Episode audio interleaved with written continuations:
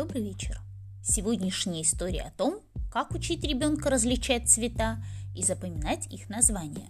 Какой возраст наиболее благоприятен для этого и до какого возраста навык нужно сформировать, если мы говорим о гармонично развитом ребенке.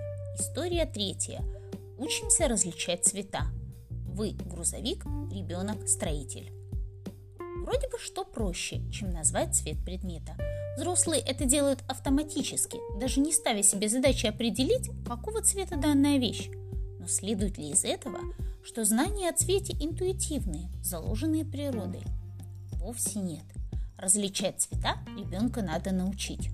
С 15 месяцев малышу нужно начинать давать знания о цвете. Вашими лучшими помощниками в этот период станут большие цветные кубики – они помогут решить сразу несколько задач. Обучить ребенка манипуляциям с предметами, заложить умение играть самостоятельно и та задача, которую мы рассматриваем сейчас – научить различать цвета. На начальном этапе малыш должен только наблюдать и повторять. Поэтому важно, чтобы эти кубики не были для него чем-то новым, иначе он слишком будет поглощен их созерцанием, чтобы слушать вас. Поэтому дайте ему хотя бы пару деньков, чтобы наиграться в сласть, и вот он уже знаком с кубиками. А вы готовы играть? Возьмите синий кубик и скажите «Я кладу синий кубик». Положите сверху красный со словами «А на него красный». Когда ребенок уверенно будет повторять за вами название цветов, попробуйте предложить ему такое задание.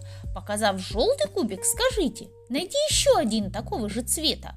Когда ребенок выполнит это задание, то главной трудностью для него будет вопрос «Какого цвета кубик?» Когда он ответит, подведите малыша к выводу. Значит, оба кубика желтые. С удовольствием дополнит он.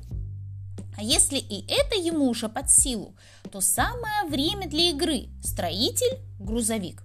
Вы строитель, а ваш ребенок грузовик, возящий материал из базы.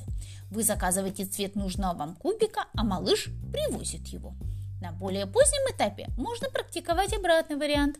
Вы грузовик, ребенок строитель. При этом попробуйте быть неисправным грузовиком. Дайте кубик не того цвета, который был заказан, и обязательно проследите, чтобы ребенок поправил вас.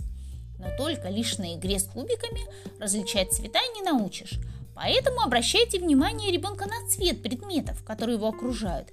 Постепенно старайтесь применять знания о цвете в быту. Принеси синее полотенце. Найди, пожалуйста, зеленые тапочки. Конечно, незаменимы игры с цветом и на улице. Вашими помощниками станет и природа, и окружающие предметы, и, конечно же, светофор. Из организованных занятий дома, формирующих понятие о цветах, можно назвать рисование, аппликацию и лепку – а также игры с мозаикой и пазлами. Но сейчас не буду останавливаться на них, потому что об этих видах деятельности дошкольников мы еще поговорим с вами в следующих выпусках.